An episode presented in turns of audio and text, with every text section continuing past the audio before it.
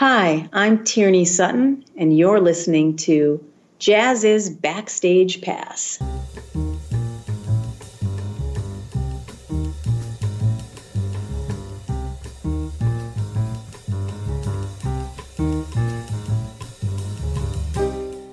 And I'm your host, Brian Zimmerman. My guest today is jazz vocalist Tierney Sutton who has received a Grammy nomination for Best Jazz Vocal Album for every album she's put out in the last 10 years. She's a master interpreter of the Great American Songbook, but her view of the jazz canon is all encompassing. In addition to tribute albums by artists like Frank Sinatra and Bill Evans, she's also recorded entire albums dedicated to the work of Joni Mitchell and Sting. Tierney's latest project is the album Screenplay, on which the Tierney Sutton Band sets their sights on the wide ranging panorama of film music.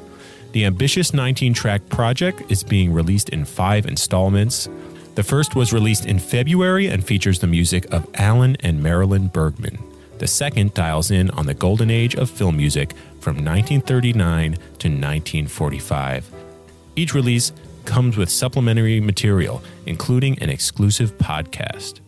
In 2016, the Tierney Sutton Band, which features her longtime creative partner, pianist Christian Jacob, was approached by the legendary director Clint Eastwood to score his film Sully, featuring Tom Hanks. My conversation with Tierney picks up as she reminisces about what it was like to record with Clint Eastwood and how that experience shaped her decision to dedicate her follow up project to the music of the silver screen.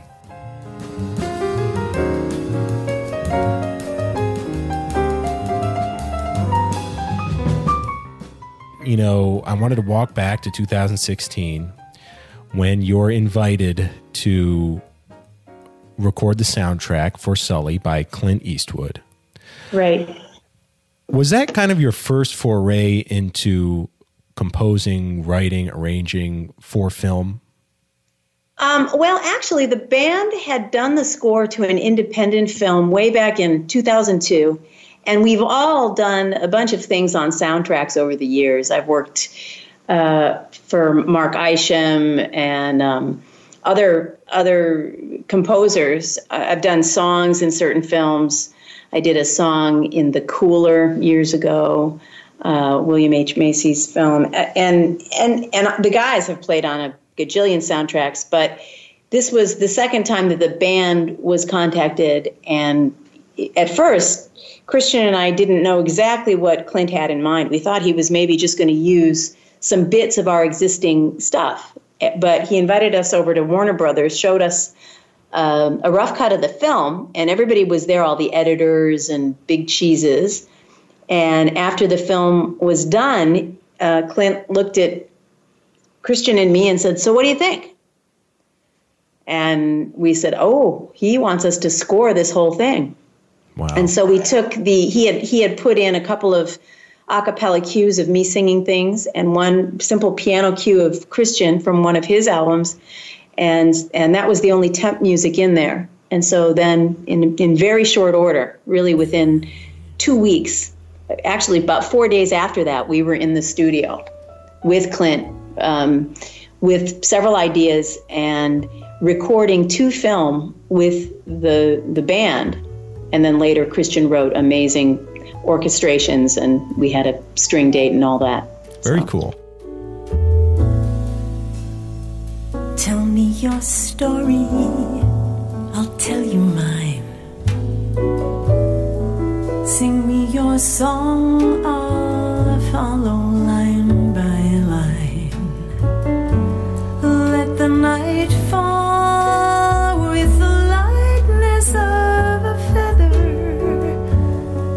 trusting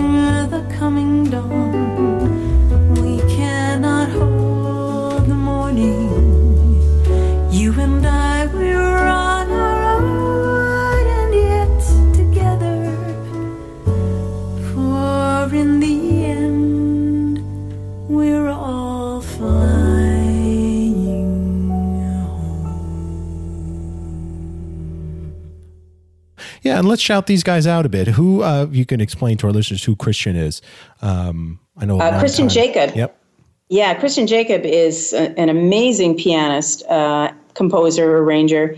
Um, this band of mine has been together over 25 years, and and uh, he's he's done a lot of composing and arranging for other people, um, and uh, did the next Clint Eastwood film uh, on his own. Just wrote wrote a score and and uh, and did that. Um, the other guys in the band, we have two bassists, Trey Henry, uh, who does a lot, a lot of the creative work in the band as well. Uh, Kevin Axt, uh, who's just a force and plays on everything, and uh, Ray Brinker on drums, who's really something special too. So we've all been working this way for 25 years. We sort of collaborate until very recently. We would just lock ourselves in in rooms together and and come up with arrangements. Somebody would have a seated idea, and we'd all hop on it and play it and go through this whole process. And we did that for, gosh, about nine or 10 albums together. Very nice. Yeah. And you all reconvene um, on your latest project, which is called Screenplay. Right. Can you tell me a little bit more about um, what Screenplay is and where the idea for it came from and whether your you know kind of experience working on Clint Eastwood's film led to this decision to interpret film music well, it, it definitely had something to do with that choice. We realized after working with Clint um, that we, living in LA and being a jazz, a group of jazz musicians who are in LA, we'd all been working in the film industry and music for film for our whole careers on some level. And looking at the canon of jazz standards, so many of these songs were actually written for films. A lot of Irving Berlin's stuff was written for films. It wasn't written for musicals. So some of this stuff comes from musical theater, but a lot of it actually comes from film. So we realized even of the stuff that we'd already recorded, a lot of it was for film. And we wanted to release again the music that we created for Sully. And there were there was the the end title song uh, that I wrote lyrics for with with uh, a writing partner, um, J.B. Eckel, and we we wrote these lyrics to one of Clint's themes. Uh, and that became the end title of the film. But there was another song, Arrow, that I wrote the lyric to, and Christian wrote the music. And we really wanted to put that out. Uh, we, we, we made a really cool soundtrack album of all the orchestral music and all the cues that didn't make it into Sully. But we wanted to release these songs on our own as well. So uh, as we looked at something that would give us a real wide panorama, we thought, you know, film music is a is a great jumping off point, and so we started. Absolutely. Yeah. And this is an interesting project um, in that you're releasing it as a series of EPs month to mm-hmm. month. And then, mm-hmm. of course, is it come June, right? Well, actually, I think we're gonna we're gonna release the final project, the or not the final project. We're gonna release the the compilation physical CD in May. We decided that we're gonna release okay. it a little earlier, but we're gonna continue to release these chapters of right. the story, kind of. And we just released one that is five songs by Alan and Marilyn Bergman, yep. who are uh, my dear friends, and the band has all worked with them a lot over these 25 years for different things. Um, and one idea was to do an entire Bergman record because we we are so close to their music and to them for so many years. But we thought, why don't we just expand it and and do a whole film project? But the next um, the next group of songs will be songs that were written in the 30s and 40s, and there'll be four of those. And so with each of these these acts, in in most of the acts, there's one or two things that won't end up on this physical CD but uh, because the, it would be too long. There's 15 songs on the the the physical CD, uh, and altogether there are 19 tracks on the whole project. But later, I think in September, there will be uh, a digital project released of all 19 with the chapters and all the extra bells and whistles and everything. Right. Very cool. And yeah, as as you mentioned, the the Bergman EP is out right now. is released on February 22nd. Um, you've one of the tunes on there. How do you keep the music playing? You're actually singing a duet with Alan Bergman, who is Yeah. 93 years young. Yeah. Um, what was that like? You mentioned he's a dear friend. What was it like performing with, you know, someone I think you and I and a lot of people consider a songwriting legend? Well, he really is. And I've been working with them for really the last, better part of the last 20 years. When they have songs that have never been recorded, they'll call me up and ask me to, to record a version of the song so they can hear it.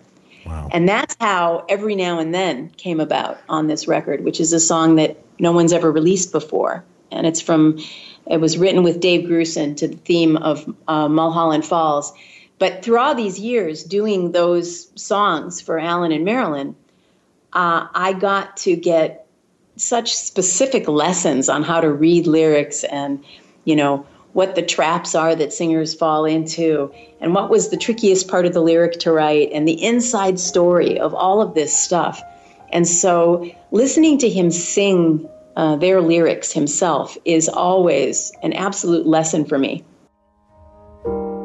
How do you keep the music playing? Do you make it last? How do you keep the song from fading to fast? How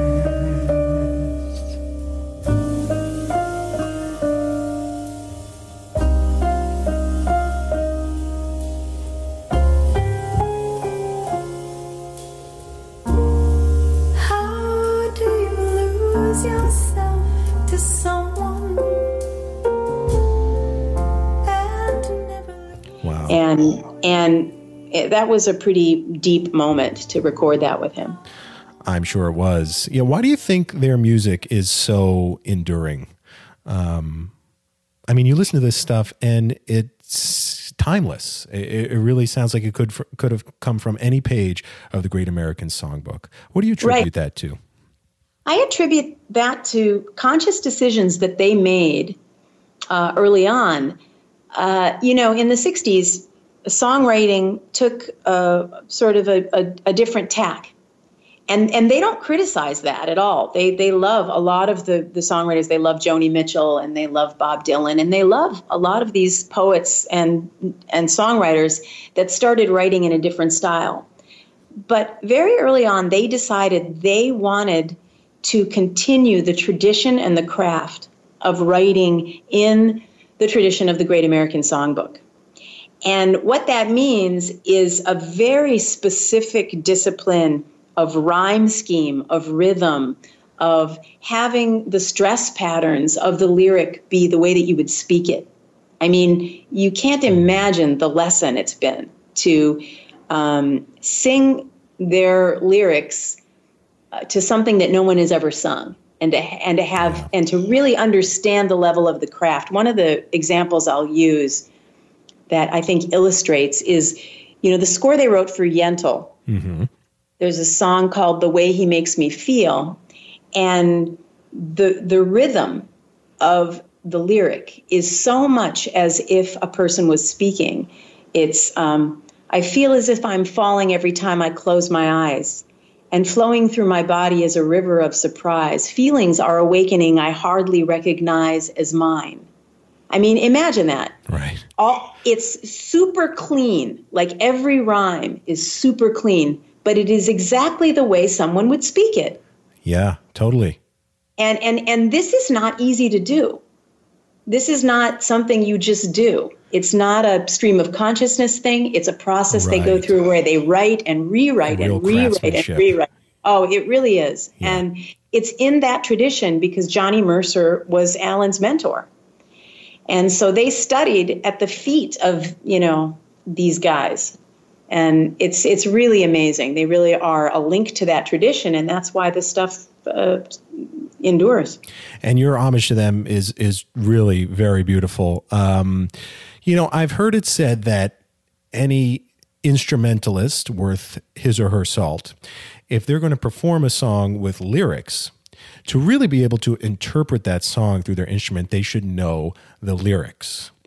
I'm wondering, as you interpret film music, as you were, you know, putting together this program of music um, by the Bergmans, did you go back and watch these mu- movies just to get, you know, context for each song and you know what the original actor um, may have kind of contributed to the songs and the lyrics and the mood and all that? Oh, yeah, definitely. Uh, a good example of that and knowing the inside story is Windmills of Your Mind, which is the first song they ever wrote with Michel Legrand, and it won the Academy Award for Best Song. And it was, of course, from the Thomas Crown affair. So they had a specific mission when they were writing that song. The director said that, that he wanted to underscore the anxiety and insomnia of Steve McQueen's character. You know, he's sort of pulled off this heist and he doesn't know if he's going to get caught and he's he's he's in a state of intense anxiety. And I had heard that song so many times, but when I heard Alan perform it himself, I finally got the inside story without even talking to him. Mm. And then he he explained to me. I said, you know, I used to just think of that as sort of a like the waters of March or something, where it's just a sort of a list of kind of random things in a way. Totally, me too. But it is not. It's that the idea of when you're trying to sleep and you can't because your mind is going around and around and around and around. And the climax of the song is the loss of love and the loss of a relationship. When you knew that it was over in the autumn of goodbyes, uh, in the autumn of goodbyes, for a moment you could not recall the color of his eyes, which is the female version of the lyric. The, the male one is a little different. But that whole idea that, you know, pictures hanging in a hallway and the fragment of a song, you know, all of these things, it's really an unbelievably great uh, psychological description of what your mind is doing when you can't sleep and when you're totally freaked out. Right. So it's a little more fraught than, you know, a lot of people may have thought as they recall the song just from watching the movie. And Right. your arrangement, I think, absolutely brings that out. round like a circle in a spiral, like a wheel within a wheel, never ending or beginning on an ever spinning reel. Like a snowball down a mountain. Or a carnival balloon. Like a carousel that's turning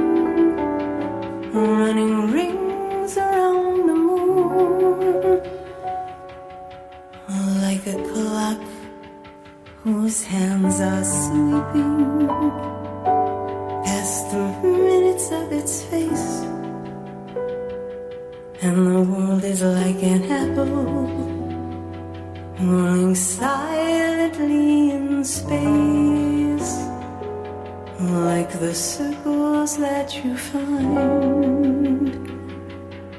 in all the windmills of your mind.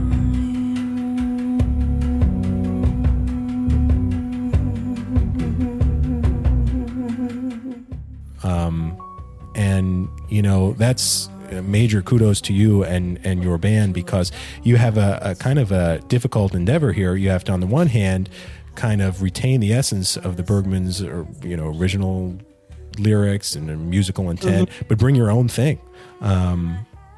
Yeah, I, that's it's always the challenge with things, and it's especially necessary, I think, to to do something different when a song is kind of iconic and there's a couple of versions that people have heard a bajillion times, Right. you know, and so they have an idea in their head, and I I wanted to bring something new, especially to this song, and um, and so I, I played around with the time signature for actually years. I was I was working on this one, and um, and the the the seed of the idea came from me. And so I decided that I wanted there to be an unusual time signature. And so the bulk of the song I'm singing in 15/8. I'm doing a bar of four and then a bar of seven. wow And the reason for that is that I wanted there to be a sort of forward motion uh-huh where there would be a beat that would fall off and the lyric would get a, a, a wee bit faster. And so you would feel the, the uh, sort of the rush of time in a sense and, and, and a heightened anxiety. And then later it goes into seven. So there's two beats that are that fall off.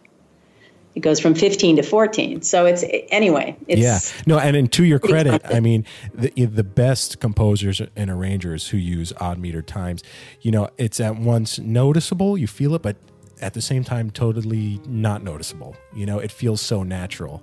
Um, that odd meter doesn't necessarily stick out. It's not a sore thumb, and that's certainly the case here. Um, Yeah. Like you say, it contributes more to the overall mood. Um, it's got to have a reason. you got to yeah. have a reason, absolutely.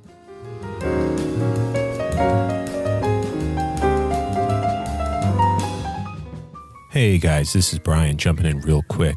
Just wanted to thank today's sponsors of the episode. Those include the 2019 St. Lucia Jazz Festival, produced in collaboration with Jazz at Lincoln Center. The fest is taking place May 4th through May 12th on one of the most beautiful islands in the Caribbean. Distinct experiences include a gospel jazz brunch on Mother's Day, jazz cruises under the stars, concerts in waterfront venues, and open air performances with St. Lucia's landscape as a stunning backdrop. Tickets and hotel packages are on sale now. Visit stlucia.org to learn more. Another thank you to the 2019 Norfolk Waterfront Jazz Festival in downtown Norfolk Waterfront, Virginia, celebrating its 37th year. The fest is set for August 23rd through 24th. That's the perfect time to chill to the legendary sounds of top national smooth jazz and R&B recording artists. To check out the artist lineup, head on over to jazziz.com and click that Norfolk Waterfront Jazz Fest banner. Another thank you to the New Jersey Performing Arts Center in Newark. Coming up for them on May 4th, a performance by the Yellow Jackets, including longtime members Russell Ferrante on keyboards, Bob Mintzer on saxophone, and William Kennedy on drums, as well as the unit's most recent addition, Australian bass player Dane Alderson. Buy tickets at njpac.org. That's njpac.org. We'd also like to thank Smoke Sessions Records, who in May will be releasing a new album from legendary vocalist Mary Stallings. The album is called Songs Were Made to Sing, and it's due out on May 17th. On it, the incomparable vocalist has crafted an exquisite collection of classic songs to reflect on a life well and passionately lived. For more information on this and all other Smoke Sessions releases, visit the label's website at smokesessionsrecords.com.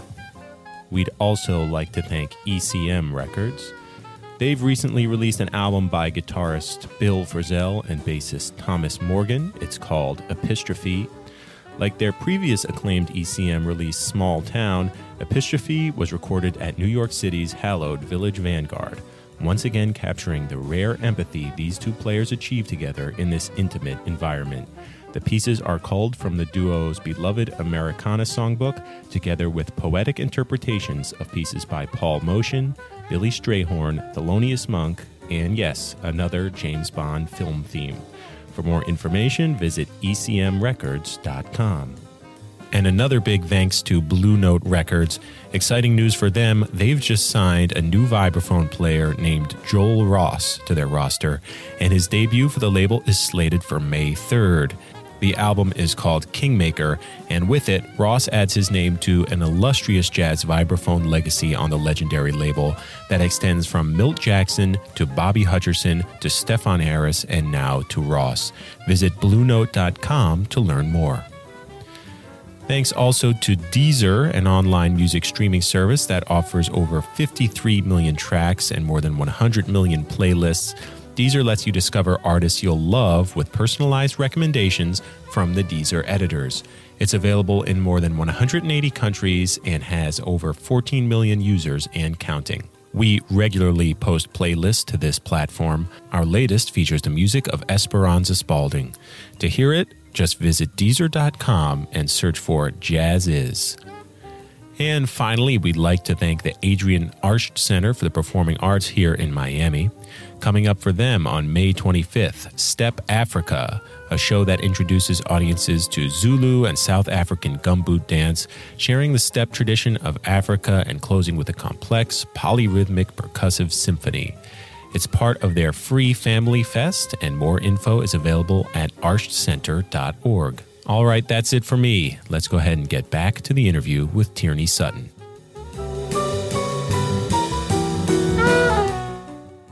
Tierney, do you consider yourself a movie person? Are you like a movie buff?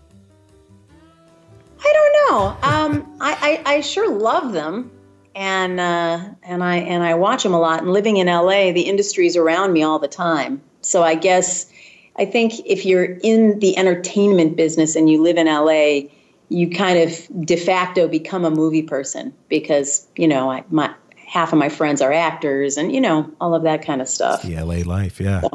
Do you have a favorite or A favorite film? three ish? Yeah, I'm curious.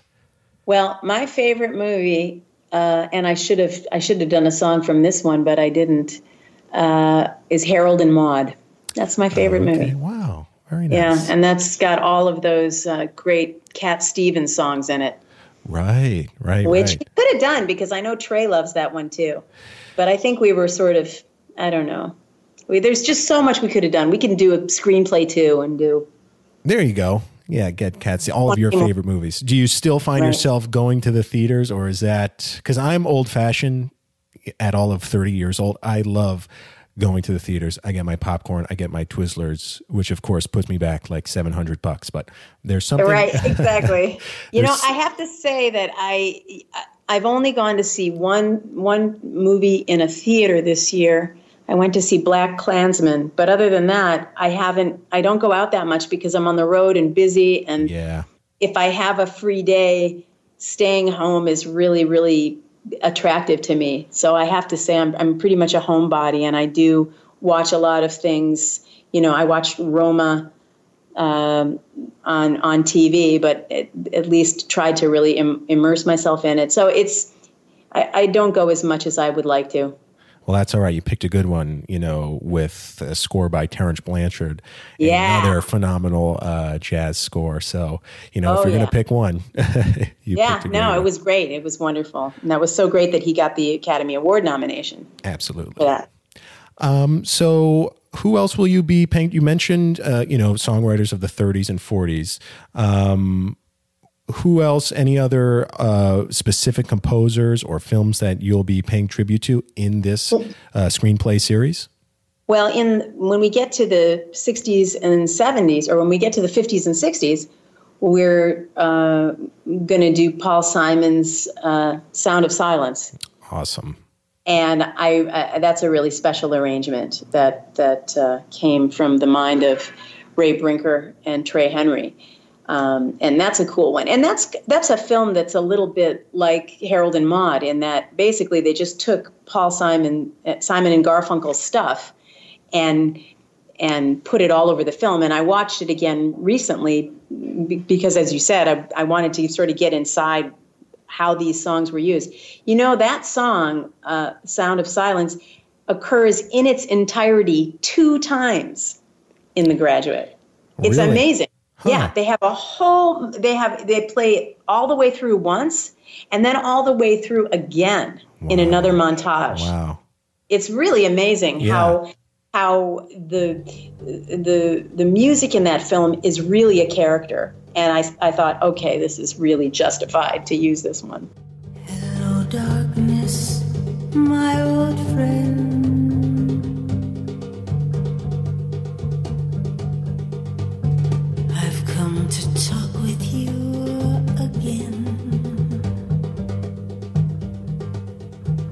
Because a vision softly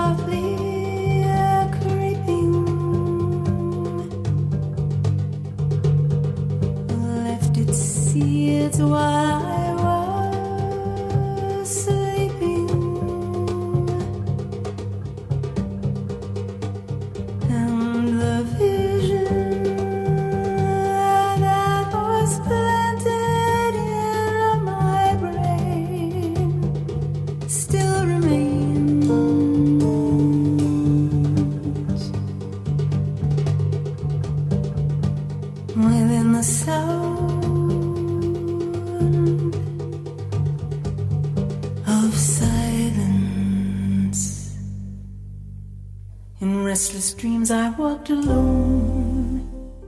Totally. And this is, you know, you excel in a lot of places, but, you know, translating the music of some of these popular songwriters into a jazz idiom is really uh, just where you thrive. You're so good at it. I'm thinking of your tribute album to Sting and to Joni Mitchell and Paul Simon, who is one of my all time favorite singer songwriters. Um, do you do you kind of enjoy that challenge of translating what we'll call, you know, an outside language into the jazz idiom? I do. Uh, the tricky part is, you know, having hung out with Alan and Marilyn as much as I have, the song there's a real high standard for those songs. You know, Yeah. it's not it's not it's not so easy, and the reason is not that they they aren't good songs. A lot of them, it's that sometimes when you take the song out of its natural habitat, you know, when you take it out of the the the funky bass line that everyone hears every time they hear it, the song doesn't thrive anymore. Hmm. And that's sort of the difference between I think a great song and a good song that's a hit and that everybody loves. It might be the production, it might be the arrangement, it might be the funky drummer that just, you know, killed it on that record that made it such a hit. And then when you take away any of those elements, Right. suddenly there there isn't a lot of there there. but when there is, it's really really fun. And so the the trick is to finding the songs that that can that can stand up under the abuse, you know, and under a microscope. Well, and of adding your own X factor. I mean, it kind of sounds like what you were talking about before. Some songs they just have this magic element, you know, that Yeah. if you remove it, you know, you lose it. Um, Right. But your job, and again, you do it so well, is adding your own, whether it's your own kind of funky meter or funky bass line or cool, you know, kind of vocal thing. I mean, uh, it's adding that magic that you really do. So they, the whole band does so well. Um, and it's remarkable. I just want to say that this band has been together in more or less the same configuration, right? Yeah. Um, for more than 25 years. That's incredible. Yeah, yeah. No, it's it's unheard of. I don't I don't really know anybody that's had much of a much longer run. I mean, maybe uh, Keith Jarrett with Gary Peacock and Jack DeJohnette. They they played for a very long time. But you know that band, it, it's, it's sort of a different thing. They would get together and do a tour. They they they didn't you know they they would improvise together which is great and that's that's that's a, a phenomenal thing but we sit down and go into the trenches and try to try to create this stuff and and make something that that we'll do again so Absolutely. And how do you just keep up the good chemistry and good rapport? Is, there, is it just that you guys are like family at this point and Well, it just comes that's- naturally? That's definitely part of it but also um, we made some choices back in the early 2000s we decided to incorporate and so we're really partners. And when the tierney sutton band does something we're you know we make all the decisions together and we all we, we're incorporated and you know i just got my tax you know Oh, yeah. a1 Moving to- from the corporation and all of that stuff. So stuff. yeah so people really we we really um, have a have an investment in in in this band. It's it's been a challenge more to to translate that to um, the public you know um, because the difference in people's minds unfortunately between just me and the tierney sutton band it's hard to differentiate in people's minds but it's a very different thing. And and we all do other projects too. You know, my Joni Mitchell record wasn't with the band, and it was fun and great, and I love doing it. And the guys all do a million things with other people. But then there is the Tierney Sutton Band, and it's a specific thing. And uh, uh, I think we all really enjoy it, and we've all really grown uh, from the influence of one another. Awesome. Well, Tierney, thank you so much for sitting down with us. We really appreciate it. Thank you, Brian. Have a good Take one. Take care. Mhm. Bye. All right. right. And once again, that was Tierney Sutton. Her new album, Screenplay, will be released in installments through the month of May. Visit her online at tierneysutton.com for updates. Thanks again to all of our sponsors. As always, the theme song for Backstage Pass comes from newly crowned American Pianist Association champion Emmet Cohen. It's from his album Masters Legacy Series, Volume 1. By the way, if you like the way Jazziz sounds on air, you're going to love the way we look in print. Visit jazziz.com to sign up for our digital and print subscription today. It's a jazz website when you need it and an award winning print magazine when you want it. That'll do for today's episode. I'll see you next time backstage.